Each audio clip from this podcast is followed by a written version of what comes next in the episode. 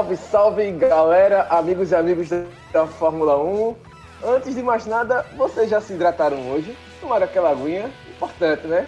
Porque hoje, nesse domingo, dia dos pais, parabéns a todos os papais aí, todas as mamães que também são papais, vovôs que também são papais, enfim, é uma gama muito enorme aqui na família brasileira. Mas hoje foi o dia histórico na Fórmula 1, GP de 70 anos, aconteceu em Silverstone, na Inglaterra, segunda seguida no ano no mesmo GP, no, pelo menos na mesma pista. E hoje a gente teve uma novidade: Max Verstappen vencendo a primeira corrida, pelo menos da Red Bull, a primeira que não é da Mercedes nesse ano, na quinta etapa do campeonato 2020, um campeonato bem de pernas pro ar em relação ao que a gente já viu nos últimos anos, mas que já começa, pelo menos, mostrar um pouquinho de coisa diferente aí nesse ano.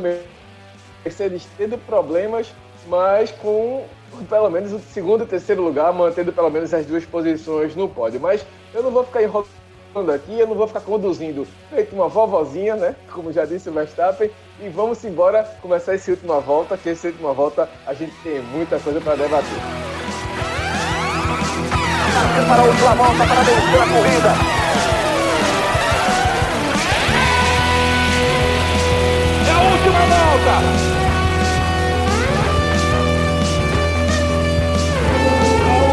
Volta para o Brasil! Fala, Vitor! Você se hidratou, meu amigo? Um bom dia para você. Eu me chamo Diego Borges, estou aqui com o Vitor Aguiar. Você se hidratou, companheiro?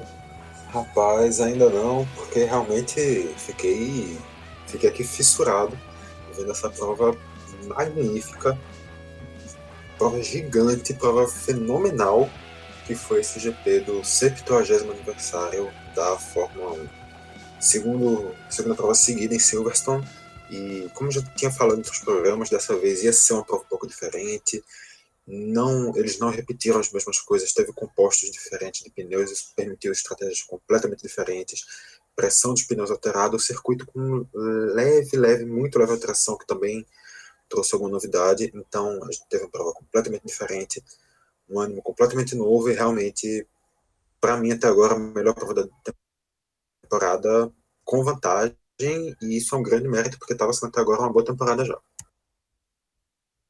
E, e parabéns aí para Pirelli, né, que teve esse pulo do gato junto com a, a organização, claro, da Fórmula 1, de mudar esse composto de pneus, lançar o conjunto de pneus uma casinha abaixo em relação ao rendimento. A gente viu na última prova que também foi em Silverstone, nos pneus até estourando, pneus duros, as equipes apostando em apenas uma parada, poucas fizeram duas, mas hoje era praticamente impossível fazer uma parada. Apenas três pilotos fizeram a prova inteira com uma única parada, que foi o Charles Leclerc, que terminou em quarto, o Esteban Ocon, que terminou em oitavo, e também o Kimi Raikkonen, que terminou em décimo quinto, em relação ao que poderiam apresentar, tiveram sim vantagens por conta disso, mas tiveram que levar a corrida no, no pianinho ali, né? Sem fazer muita bobagem. Mas assim, é uma prova que deu essa emoção toda, três paradas, duas paradas para a grande maioria, só dois, três pilotos fizeram três paradas também, as duas Williams, de Russell e Latifi, e Daniel Ricardo, perdão, e teve um quarto também, Nico Huckenberg, mas a gente vai falar já já do Huck, de como ele passou muito perto, talvez, do primeiro pódio da carreira dele, mas também acabou perdendo uma posição num pit stop bem marotinho ali, se dá pra gente chamar assim. Pois é, mas Diego, antes da gente entrar na discussão da, da corrida mesmo, eu acho também que é importante dar uma contextualizada, porque quando a gente vê pneu médio, duro e macio, falei fora de ordem, mas enfim, vocês entenderam. Quando gente vê esses três pneus, eles não são obrigatoriamente os mesmos a cada corrida. Tem gente que não sabe disso, é bom contextualizar. Porque são, a Pirelli tem cinco compostos diferentes para esses três pneus, além, claro, do intermediário, que já é para pouca chuva, e do pneu de chuva, que já é para chuva para uma pista mais molhada. São cinco pneus que a cada prova a Pirelli escolhe, de acordo com a estratégia que ela planeja, quais serão os pneus da, de cada corrida. E o vermelho, que é o pneu macio, vai ser sempre o mais macio daquelas opções. O amarelo, o intermediário, vai ser sempre o intermediário daquelas três opções. E o branco vai ser sempre o mais duro daquelas três opções. na última prova, a escolha foi um pouquinho, foi por pneus um pouquinho mais duros, e dessa prova foi por uma escolha por pneus um pouquinho mais macios. Isso já gerou uma estratégia completamente mudada, tanto que realmente, como tu já alertou, na última corrida a Pirelli recomendava, a Pirelli sempre recomenda suas estratégias, a principal estratégia recomendada era uma estratégia de uma única parada, e dessa vez uma parada era uma coisa considerada realmente fora da realidade, e o planejamento de basicamente todas as equipes foi feito pensando em duas paradas ao longo da, das 52 voltas da prova. E foi nesse pulo do gato aí que a Red Bull, já na, no último sábado, na classificatória, né? Porque os, os pilotos, no, no Q2, na segunda parte da classificação, a volta que eles têm com o pneu mais rápido, digamos assim, a volta mais rápida que eles dão no Q2 é com aquele pneu que eles vão largar. Ou seja, o Verstappen foi o único que fez a volta mais rápida com pneu duro. Ele largou de pneu duro e fez uma boa volta também, dá para dizer assim. Ele já estava mostrando que estava bem adaptado àquele pneu, enquanto todo mundo deu a volta mais rápida com o pneu o, o médio, né, digamos assim. O Hamilton até correu com o pneu macio no Q2, mas a, a volta mais rápida do Q2 foi com o médio. E junto com outros pilotos também, eles largaram de médio. O Verstappen largou de duro e largou muito bem, largou até mantendo ali o ritmo junto com as Mercedes, o que não vinha acontecendo até aqui na temporada, que era um outro carro de outra equipe acompanhar o ritmo da Mercedes. Ele não perdeu tempo com isso e com o desgaste dos pneus das Mercedes sendo um pouco mais elevado, sendo bem elevado, na verdade, em relação aos outros, desgastou muito rápido esse, esses pneus. O Verstappen conseguiu aí se manter na frente. Mas assim, foi um final de semana de uma escolha muito feliz da Red Bull e também muito feliz do Verstappen. Até fiz aquela brincadeira da vovozinha, porque o Verstappen disse quando o Christian Horner, o diretor-geral da Red Bull, pediu ele: Ó, oh, dá uma, segurada aí, dá uma aliviada. Ele fez: vou como uma vovozinha, não. Agora é a hora de botar para cima. E ele botou para cima, passou o Bottas e o Hamilton, na verdade, quando eles fizeram a primeira pit stop, primeira parada. Mas depois na pista, ele também segurou o ritmo e foi até o final, mesmo com o Hamilton depois trocando pneu, vindo com um bom ritmo. E também bom para o Albon, que largou lá atrás e terminou aí uma colocação muito importante para ele na, na, competição, porque ele vinha sendo muito pressionado, principalmente depois do GP do, do, do, último final de semana. Terminou em quinto, fez uma boa corrida e ganhou aí pontos importantes para a Red Bull. Mas final de semana em que todo mundo sai feliz aí na casa do Touro Vermelho, né, Vitor? Com certeza. O Verstappen, eu acho que não tem o que dizer. Na hora de seguir o que a equipe, o que a equipe mandou. Ele seguiu muito bem porque foi uma estratégia fantástica da Red Bull conseguir fazer aquele pit logo na sequência, logo na sequência não, logo antes, na verdade, do pit stop do Valtteri Bottas, que estava ali correndo junto com o Verstappen. Também quando ele precisou não respeitar o que o, o que a RBR estava mandando, que foi essa história de, de desacelerar, de preservar o pneu, ele também conseguiu ter um bom rendimento ainda assim. Quando o álbum foi lá para trás. Todo mundo achava que o álbum ia ter uma, uma corrida ruim após fazer um, um pit stop logo na sétima volta, mas ele conseguiu fazer uma grande corrida de recuperação e segue naquela naquela linha que a gente vem tendo aqui, um programa a gente elogia o álbum, um programa a gente critica o álbum. Um a gente elogia, um a gente critica, até virando uma certa constância. Inclusive, todas as provas que a gente está elogiando estão sendo provas que ele está fazendo algum tipo de prova de recuperação. Talvez isso seja algum. Talvez alguma característica dele que ele esteja mostrando que ele realmente seja um grande piloto nesse quesito. Na que ele foi mais constante, ele acabou sendo tocado pelo Hamilton, né? É, a sorte também não está ajudando muito ali, não. Desde o ano passado, naquela, naquela retinha final ali, a, a sorte não está tão assim do lado do álbum. E não apenas na equipe principal, mas a gente também teve uma corrida interessante da segunda equipe da Red Bull. A AlphaTauri, obviamente, no nível abaixo, mas também causando comemorações lá dentro da, da lá na Áustria.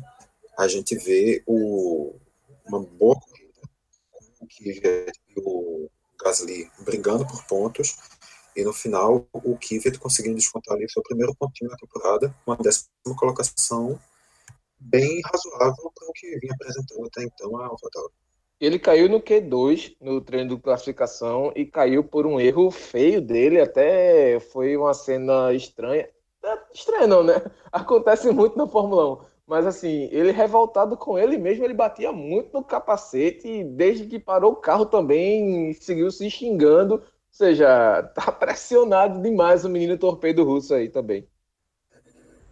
Porque na última corrida também já saiu dando aquela tapa na câmera, chutando grama. E assim, uma coisa que já vinha passando muito na minha cabeça, eu acho que com essa corrida agora com esse ponto, deixa um pouco em segundo plano, mas talvez realmente essa pressão, se ele voltar a fazer corridas ruins, pode ser aí uma oportunidade dele sair e o Sérgio Sete Câmara, o brasileiro, que teve um começo bem interessante agora na Fórmula E, conseguiu já no seu, no seu primeiro teste. Ele pegou o segundo pior carro da Fórmula E, conseguiu levar para o segundo lugar, do fazer a segunda volta mais rápida nos treinos, nas corridas, ele até agora já fez três, ainda está com um pouco de dificuldade, mas já conseguiu também conseguir alguns resultados razoáveis, conseguiu chegar, se não me engano, na 12 posição de 24 carros, e está mostrando alguma, alguma consistência pegando um dos piores carros da categoria. Então, pode ser também aí um, um alerta que também já pressiona um pouco mais o Daniel Kvyat para esse ano, do jeito que está essa temporada, acho um pouco difícil, por mais que a Red Bull seja esse moedor de carne, moedor de piloto, por mais que eles sejam tão impacientes assim eu na Fórmula 1. Eu não duvido de nada da Red Bull. O tal do Helmut é, é inconstante mas é imprevisível. Mas assim, também teve outros destaques aí na corrida. A gente tinha uma expectativa grande do Nico Huckenberg fazer, enfim, o seu primeiro pódio mas ele, ele, largou em terceiro, na verdade, e perdeu a posição logo de cara ali para o Verstappen. O Verstappen largou muito bem, foi-se embora e fez a corrida que fez, com todos os méritos, foi o vencedor.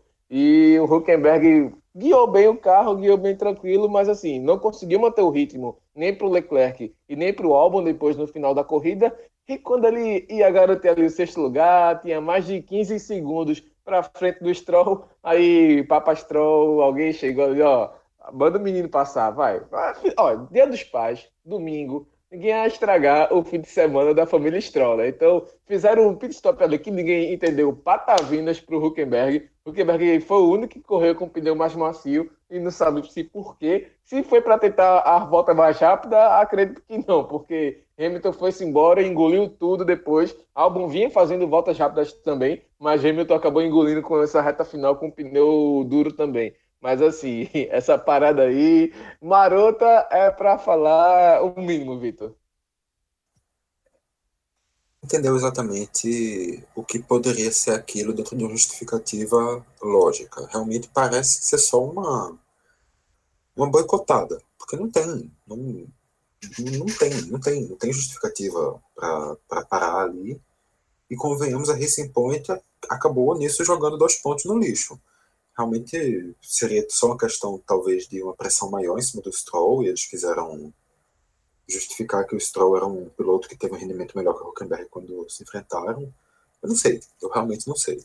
Mas também eu acho que nessa hora de falar da Racing Point, a gente tem que lembrar que nessa semana, aquela, toda aquela pressão, todo aquele julgamento que estava que estava rolando de ah, Racing Point copiou, Racing Point não copiou, saiu um resultado, a Fórmula 1 considerou que sim, que a Racing Point infringiu regras, no, ultrapassou limites na, cópias do modelo aerodinâmico da Mercedes, que formou isso que a gente está chamando de Mercedes de rosa, esse carro igual, simplesmente com uma pintura diferente. Só que a punição foi simplesmente uma punição de 15 pontos e, se não me engano, 400 mil dólares, o que dentro de um cenário de Fórmula 1 não é um valor muito gritante. E em questão de pontuação, só nessa corrida a Racing Point já tirou e saiu. Na verdade, não tirou, tiraria essa diferença de pontuação se o, o Huckenberg tivesse chegado em quinto e o Stroll em sétimo, como a lógica seria que acontecesse. Eles teriam feito 16 pontos, tiravam essa punição, mas no caso fizeram 14. Em teoria, ainda estão com um ponto de débito, mas é, é realmente uma, uma punição pequena, tanto que Renault e Ferrari já estão aí pressionando para apelar por uma, uma punição maior, enquanto a própria Racing Point também tende a apelar pedindo que não haja nenhum tipo de punição. Mas sobre o, o Huckenberg, o retorno realmente, a expectativa era de pódio, todo mundo esperava que o Huckenberg fosse para o pódio, acho que até os torcedores de todas as equipes estavam torcendo pelo Huckenberg hoje, não realmente não estava no caminho de acontecer, em partes porque o trio lá da frente não abriu espaços, em parte também por causa da grande corrida do Charles Leclerc, mas estava indo para um quinto lugar muito seguro que eu acho que para o Huckenberg é uma coisa muito importante, porque reafirma que ele tem espaço no Fórmula 1, reafirma uma abertura de mercado para ele, coloca ele de novo na mira das equipes em 2021, inclusive na mira da própria Racing Point, mas isso a gente também discute essa questão do mercado um pouquinho mais para frente. É, achei interessante porque assim é, o Huckenberg não vai correr mais, né? Então foi a sua primeira corrida no seu segundo fim de semana, não correu no fim de semana passado por conta de um problema ali na engrenagem da, da embreagem, uma peça ridícula de preço, as coisas irônicas da Fórmula 1, das más sortes aí da história do Huckenberg, mais um aí para ele colecionar no fim de semana que parecia que ele só teria sorte. Mas assim, é, o Pérez vai voltar na partir da próxima corrida, já vai passar o tempo dele de quarentena, mas eu acho que fica um nome interessante para o ano que vem, porque ele mostrou que o que faltava, o que eu já vinha falando aqui, o que faltava para Racing Point era piloto. Chegou um piloto bom, botou o time na segunda fila na, na hora da largada, e o, o Stroll já tinha feito isso também nessa temporada, largou em terceiro já, mas, assim, no ritmo de corrida, para o que já vinha apresentando, achei interessante, sim, do Huckenberg, lançando lá na frente, poderia ter feito um rendimento melhor. E lembrando que ele vinha de nove meses sem correr. Então, o peso, essa questão toda da força G no pescoço, tudo mais, tudo isso influencia, sim. E ele tirou, não, não diria de letra, porque não tem como o piloto não sentir mas ele fez um bom rendimento sim. Agora o Vettel que olha assim faz, porra, ganhou mais um concorrente aí nessa vaga que estava praticamente certa para ele na Aston Racing Martin Force India Racing Point do ano que vem.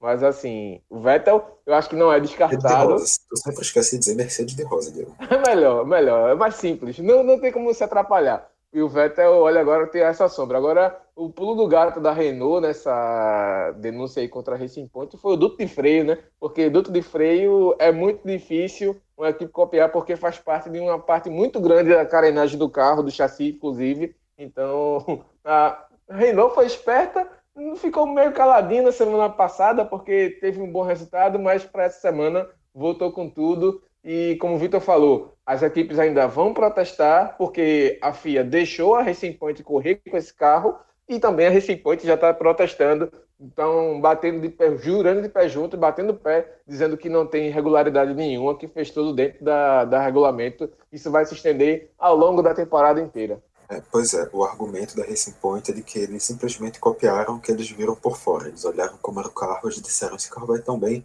vamos se basear nessa ideia de aerodinâmica e pegaram todo o modelo externo, que, pensando até, seria uma coisa que faz muito sentido você se basear num modelo de sucesso. Mas realmente, no, as partes de dentro do carro não tem como olhar por fora e conseguir ver também, porque ninguém tem visão do raio-x.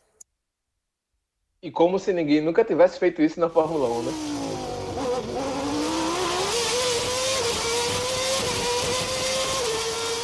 Mas, seguindo a corrida, acho que a gente já pode passar para quem é que deixou a boa impressão e quem é que deixou uma impressão ruim nesse final de semana, mais um em Silverstone. Então, por positivo, eu acho que eu começaria também com a Red Bull. Para mim, não teve ninguém que lucrou mais do que a Red Bull nesse final de semana. A primeira vitória, claro, isso incontestável. E também essa, esse bom desempenho do álbum também. O, carro encaixou bem demais com, com esse, esse composto de pneu, com esse acerto. Claro que você tendo uma segunda corrida no mesmo GP, no mesmo circuito, pelo menos, você tem aí uma adaptação melhor, você consegue fazer mais ajustes, mas acho que o camarada, o, ou a camarada, o ser humano que estava lá na fábrica, lá, lá em Spielberg, e olhou assim no, na hora do Q2 e disse: bota duro, bota duro, bota pneu duro. Com certeza hoje está estourando champanhe,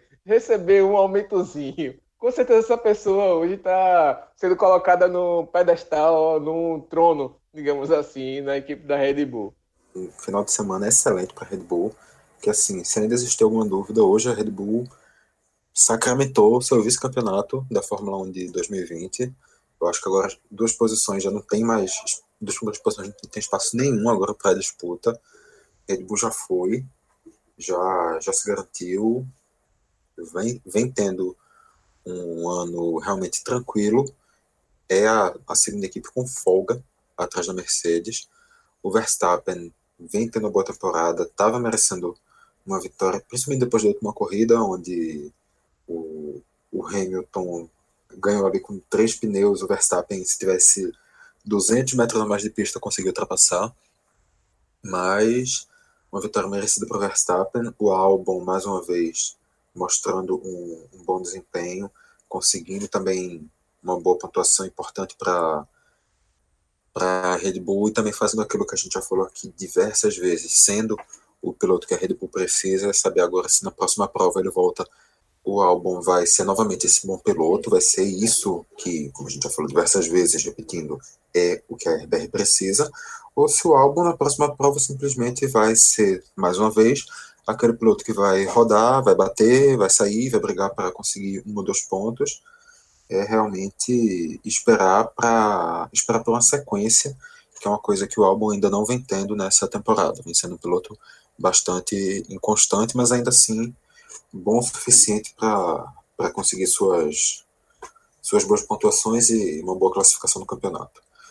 Além de Verstappen e Albon, que assim como a Red Bull saem por cima, eu acho que quem também sai por cima é o Charles Leclerc, faz uma grande prova, consegue segurar aquela carroça da Ferrari só com uma parada, ainda assim consegue chegar em quarto, consegue segurar o Hamilton por um tempo razoável, Inclusive, eu acredito que foi por causa daquela segurada do Hamilton que Hamilton não teve fôlego para para brigar pela vitória. Eu acho que dá para dar esse crédito também ao, ao, Leclerc, que fez uma, uma corrida muito boa e considerando que o Leclerc está tirando desse carro da Ferrari nessa temporada, já conseguiu levar para o pódio duas vezes, conseguiu fazer essa grande corrida hoje eu acho que talvez seja uma visão um pouco precipitada minha, mas talvez já dê para dizer que o Leclerc, se não for hoje o melhor, não sei, ele está ali entre os três melhores pilotos da Fórmula 1, sem dúvida.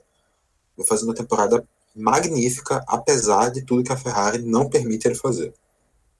E também mais um piloto que, que também merece um, um destaque positivo aqui é o Huckenberg, que, como a gente falou, em nove meses sem correr, volta, faz essa grande corrida, se reposiciona no mercado, coloca o nome dele em consideração tanto na Racing Point quanto em outras equipes que podem abrir vaga e vão agora também voltar a considerar o Huckenberg, que em teoria já estava fora. E convenhamos também, se acontecer de algum outro piloto também se contaminar, eu não duvidaria de outra equipe também dar essa oportunidade para o Huckenberg porque foi um piloto que mostrou que sim, que tem condições ainda de correr na Fórmula 1 e que é um piloto de não sei se de alto nível, mas um piloto de grande qualidade que ainda tem atestou, provou que tem ainda muito a entregar aí na, na categoria.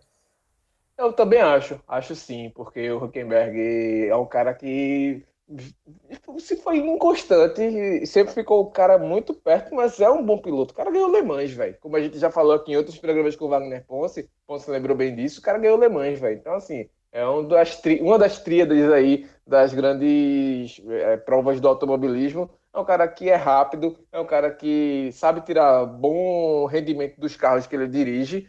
E quando ele tem um carro bom, ele dá esse resultado. E hoje foi mais uma prova disso. Eu acho que deixa assim um nomezinho tipo Alô Mercado, tamo aí, porque ano que vem as danças das cadeiras vão ser muitas, já tem muita coisa acontecendo, mas eu só esqueci de destacar uma coisa. Eu gostei muito do Bottas, porque ele não se deixou levar pelo Hamilton, pela pressão do Hamilton, e também, assim, é um cara que teve o contrato renovado anunciado nessa semana. Assim, quando ele está com essa situação de conforto ele tende a render melhor. Ele não é um cara que rende muito bem sob pressão, mas hoje ele teve um bom rendimento, no fim de semana largou muito bem, fez uma ótima pole, segurou o Hamilton na largada, não tinha como segurar no final, porque o Hamilton tinha pneus mais novos assim, tinha muito melhor rendimento. Poderia ter chegado no Verstappen se não fosse pelo Leclerc e pelo próprio Bottas, mas assim, ele fez uma boa corrida, um bom fim de semana. É aquele cara, é, é, ok, tá beleza, Bottas. Então, vale aí. Ok, Bottas, parabéns. E também Kvyat, bichinho, depois do, do sábado do aperreio, ele foi bem hoje e, e pontuar na frente do Gasly. Acho que é a primeira vez no ano que ele fica na frente do Gasly, inclusive. Então ele estava precisando disso também. E só para só pra citar uma coisa nessa questão do Bottas também. Diz aí. É, um ponto, na verdade, que a gente esqueceu de falar é que, assim, um ponto também que foi preponderante, fundamental para a vitória da Red Bull foi a, a mecânica do carro da Red Bull de ser um carro que segura mais pneu que o carro da Mercedes. O carro da Mercedes gasta pneu e isso pesou muito lá, na, lá para os alemães, que, diga-se de passagem, o Toto Wolff não deve estar nada bem nessa semana, né? Porque já é a segunda que ele leva, a primeira foi em casa e agora essa aí com a. com dentro da corrida também. Esquenta muito, né? É um carro que esquenta muito, até inclusive para o próprio motor. O motor da, Mercedes é sempre um motor que fica no limite ali do, do, da temperatura, né? Temperatura máxima ali, né? Mas começando com os negativos. Eu começo com a Renault. Eu acho que a Renault, pelo menos no classificatório, prometeu um rendimento muito bom. O Ricardo também, largando ali na quarta colocação, prometia uma situação interessante na quinta, perdão, na terceira fila, primeiro da terceira fila. Eu acho que ele faria uma corrida melhor. Já fizeram uma corrida melhor na semana passada, no fim de semana no GP da Inglaterra, da Grã-Bretanha, mas é, esse final de semana foi diferente. Ricardo rodou, fez coisas feias na corrida, assim, de... não foi uma boa corrida do Ricardo ele já tem um rendimento melhor, já mostrou isso outras vezes. Foi bom para o Ocon, que botou uns seis carros aí entre ele e o companheiro de, de equipe. Um final de semana importante para ele. Ele que foi punido ainda na classificação porque fez besteira, botou o carro na frente do Russell na hora do Q2, mas do Q3, perdão. Mas ele também não é um piloto ruim, é um piloto com suas boas características e vai sofrer no ano que vem demais com o Fernando Alonso. Tá precisando acumular o máximo que ele tiver de alegria, porque no ano que vem vai ser só aperreio para o menino Esteban Ocon. Mas quem também eu acho negativo, mais uma vez, uh, Sebastian Vettel. Não tem como ser diferente. Rodou logo na primeira curva, na primeira, logo na largada, não segurou bem o carro, mas assim, é o carro, já tá ruim, ele tá seguindo do jeito que quer, do jeito que dá para seguir, na verdade porque eu fiquei embasbacado com aquele, aquele áudio do final da corrida passada, lá também em Silverstone, quando Matias Binotto fala com ele, ele dá um silêncio sepulcral, parece coisa funerária, assim. E o, e o Vettel lá calado, e quando o engenheiro fala copy rádio, ele, ok, check, copy. tipo, foda-se, eu não quero falar com o Binotto, foda-se, meu irmão. E hoje, de novo, teve mais um áudio contundente aí do Vettel dizendo que, ah, vocês sabem o que vocês fizeram, cagaram com a corrida toda. Não falou com essas palavras, mas foi o que ele quis dizer no final. Então, ao, Ricardo, realmente eu concordo contigo. O Ricardo falhou bastante, poderia ter aproveitado mais. Rodou ali. Foi uma corrida bem ruim do Daniel Ricardo. Sai, sai negativo após dar uma esperança na última prova, uma esperança no resto do fim de semana. Quanto ao Vettel, eu não sei se dá para dizer, se dá para considerar o Vettel mais como destaque negativo, porque isso é o que o Vettel está fazendo desde, desde que a temporada começou. O Vettel tá fazendo corridas completamente burocráticas, está terminando ali brigando para sair com algum ponto, está sem nenhum tipo de motivação, isso é bem claro, está deixando bem claro que ele não está mais dentro da Ferrari, então eu acho que isso já é o natural, não é questão de isso ser um ponto negativo, de isso ser um, um destaque negativo, porque eu acho que isso já é a nova média do Vettel para essa temporada. É um cara que não está dentro da Ferrari. Então eu acho que nem vale mais ficar citando o Vettel aqui, porque se for isso, a gente vai citar o Vettel como destaque negativo semana para semana e é isso. Mas o, um, a equipe que eu coloquei aqui como destaque negativo não foi a Renault.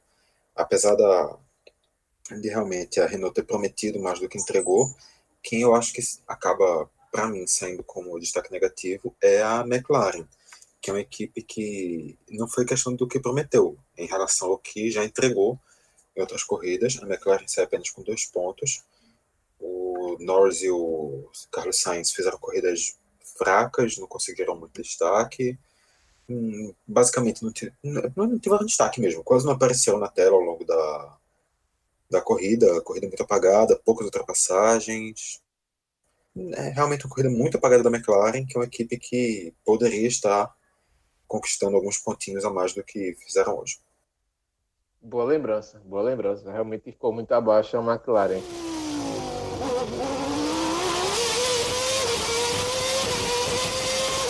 Mas vamos embora para a classificação para ver como é que fica esse campeonato por enquanto depois dessa prova, porque a gente tem Deixa eu ver aqui, uma surpresa aqui. Quem é que está na frente no Mundial de, de Construtores? Mercedes, 180 pontos. A Red Bull, 113, a segunda colocada. Já botou mais do que o dobro aí para terceiro colocado, que ainda é a Racing Point. Point Racing, Racing India, Force Point, 56 pontos. Ferrari com 55, agora é a quarta. McLaren com 53, a quinta, perdeu posição para a Ferrari aí. Renault, a sexta, 36. AlphaTauri, sétima com 14 pontos. Alfa Romeo, dois pontinhos. Haas, um pontinho. E Williams, que ainda não pontuou com George Russell e Nicolas Latifi. Na classificação de pilotos. É, uma coisa, essa pontuação aí, no caso, é sem o desconto dos 15 pontos da, da Racing Point. Passa também a esse cenário do meio de tabela, como é que ficaria sem esses 15 pontos da, da equipe rosa? Pronto, tirando 15 pontos da Racing Point, ela cai para 41 e fica entre a McLaren, fica na quinta colocação, entre a McLaren e a Renault com 36. Nada que ela não consiga buscar depois, mas por enquanto tá o bolo, né? 56 Racing Point, 55 Ferrari, 53 McLaren. Isso, como a gente já falou antes, vai ser passível ainda de definição por conta da FIA, né? Se a punição vai ser mantida ou se de fato vai ter vai atender ao que vai recorrer a Racing Point. Exato. Mundial... E dentro de pista também ainda tem muito a prometer essa briga aí dos intermediários. Ah, com certeza, com toda certeza. Tem muita corrida ainda aí para a gente ver como é que vai terminar esse campeonato. Vale um pouquinho de dinheiro, acho que vale uns três orçamentos do, da União Brasileira. Mas assim, Lewis Hamilton entre os pilotos segue como líder, 107 pontos, três vitórias. Max Verstappen agora é o segundo colocado, 77 pontos, uma vitória, já ultrapassa Valtteri Bottas, 73 pontos, é o terceiro com uma vitória.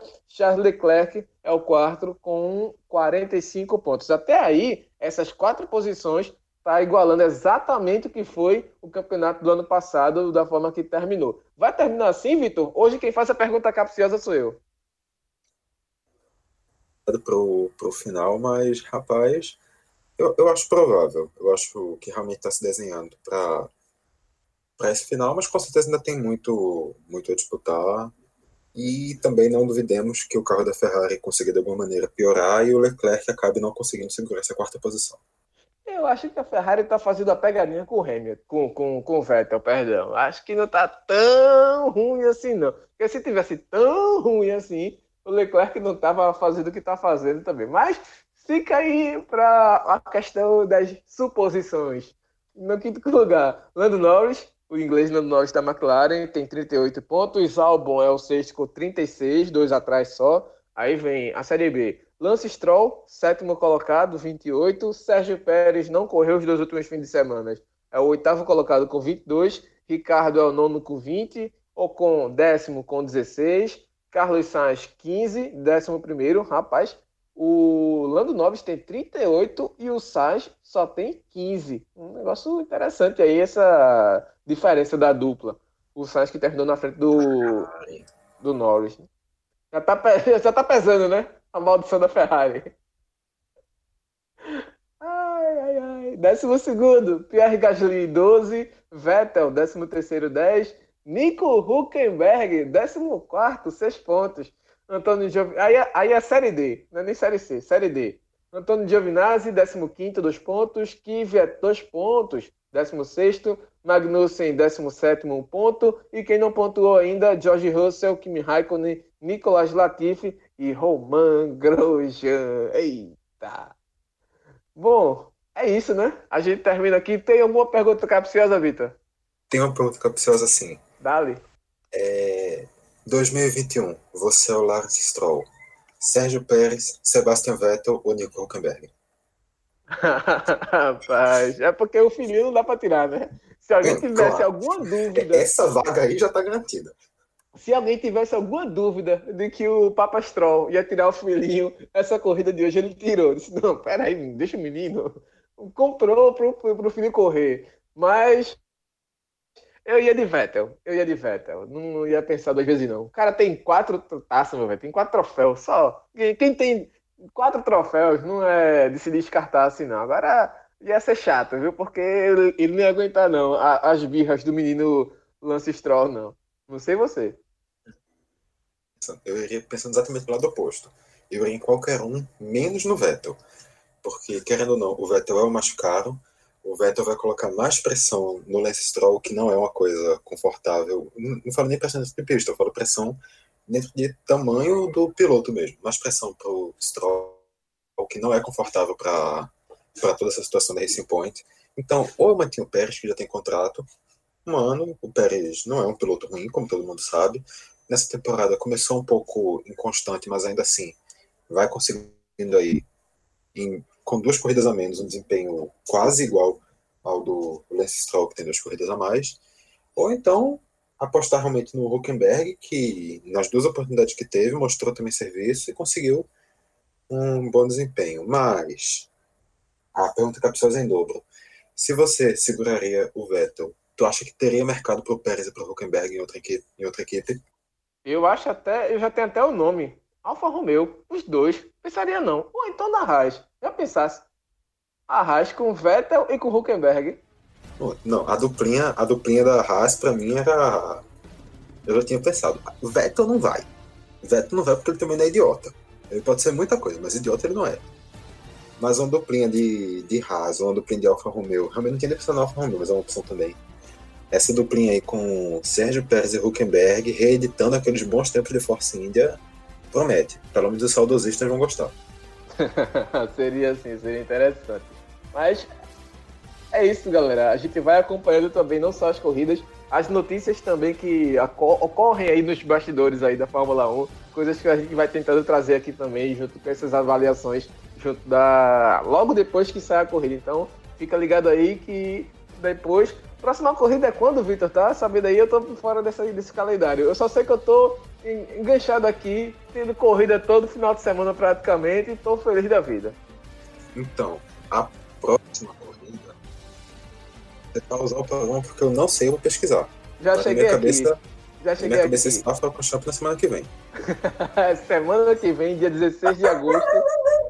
e o cachorro já avisou. Circuito é, de Barcelona, na Cantalunha. Aproveitando aí o gancho. Cantalunha. Sexto GP da temporada e depois dessa piadinha eu não tenho mais cabeça para nada. Estou esperando só a tabocada vida aí. Terrível, Diego. Diego. Diego. Por que, Diego? é o seguinte, você que está ouvindo a gente, você que está ouvindo isso, você que teve, teve que escutar essa piada, você faz o seguinte: você entra nas redes sociais do Caixa de Brita, só procurar Caixa de Brita aí no Facebook, no Twitter, no Instagram, e você comenta lá, mandando Diego para o um lugar mais inóspito que você conseguir pensar, porque como você escutou, ele merece. Para Alfa Romeo não, né? Por favor. Aí já é demais também. Também, tudo não. tem limite. É isso, galera. Sigam aí, arroba Caixa de Brita, sigam aí, procurem aí o feed da gente, ouçam os outros programas também, também estão muito divertidos também. Não tão com piadas ruins desse jeito, mas tem conteúdo demais para você dar play aí. Abraço, até o próximo final de semana, GP da Catalunha, sexto da temporada, também nos mesmos horários. Abraço, valeu, Vitor, até mais. Adeus.